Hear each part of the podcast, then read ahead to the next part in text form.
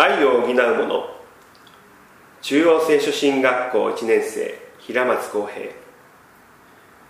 私が彼女と付き合い始め数ヶ月経った時のことでした。楽しかったはずの会話の中にしばしばある言葉が出るようになりました。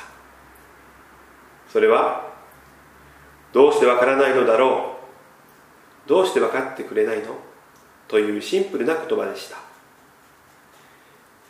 今となっては何を揉めていたのかも思い出せないような些細な出来事だったと思います。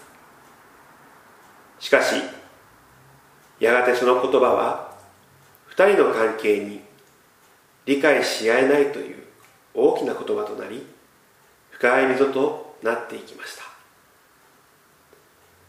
幼い頃より教会に行っていた私は愛とは何かを牧師からそして聖書から教えられていました。当然分かり合えるための相手を許すことの大切さも知っていました。しかし現実に彼女と向き合う中においてその愛が必要となった時自分の中に愛が足りないことに気づいたのです。一生懸命相手を愛そう許そうと思っても目につくのは相手への至らなさ湧き上がってくるのは相手への怒りでした。あれ？私はこんなにもひどい人間だったのだろうか。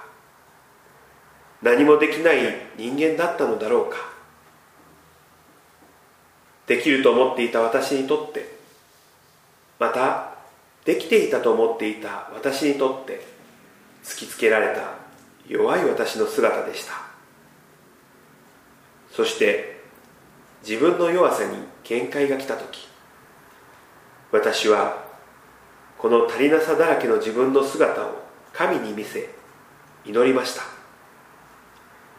神様何とかしてください。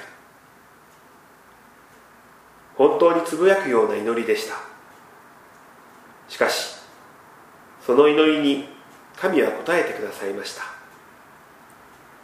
神からの言葉はそんな弱いあなたを私は心から愛している。神が自分を受け入れてくださり何とも言えない安心感が私のうちに湧き上がり今まで何度となく聞いてきた神の愛を肌身に感じた瞬間でした。私の愛の足りなさは変わりません。しかし弱い私を全て受け止めてくださる方の存在が分かった時彼女への思いも少しずつ変わっていきました。許せない思いが少しずつ緩んでいき愛せるものへと変えられていったのです。そしてそんな彼女と結婚に至った今も私の愛の足りなさを感じることはたびたびありますがそれを神により補われ私の愛は今も変えられつつあります。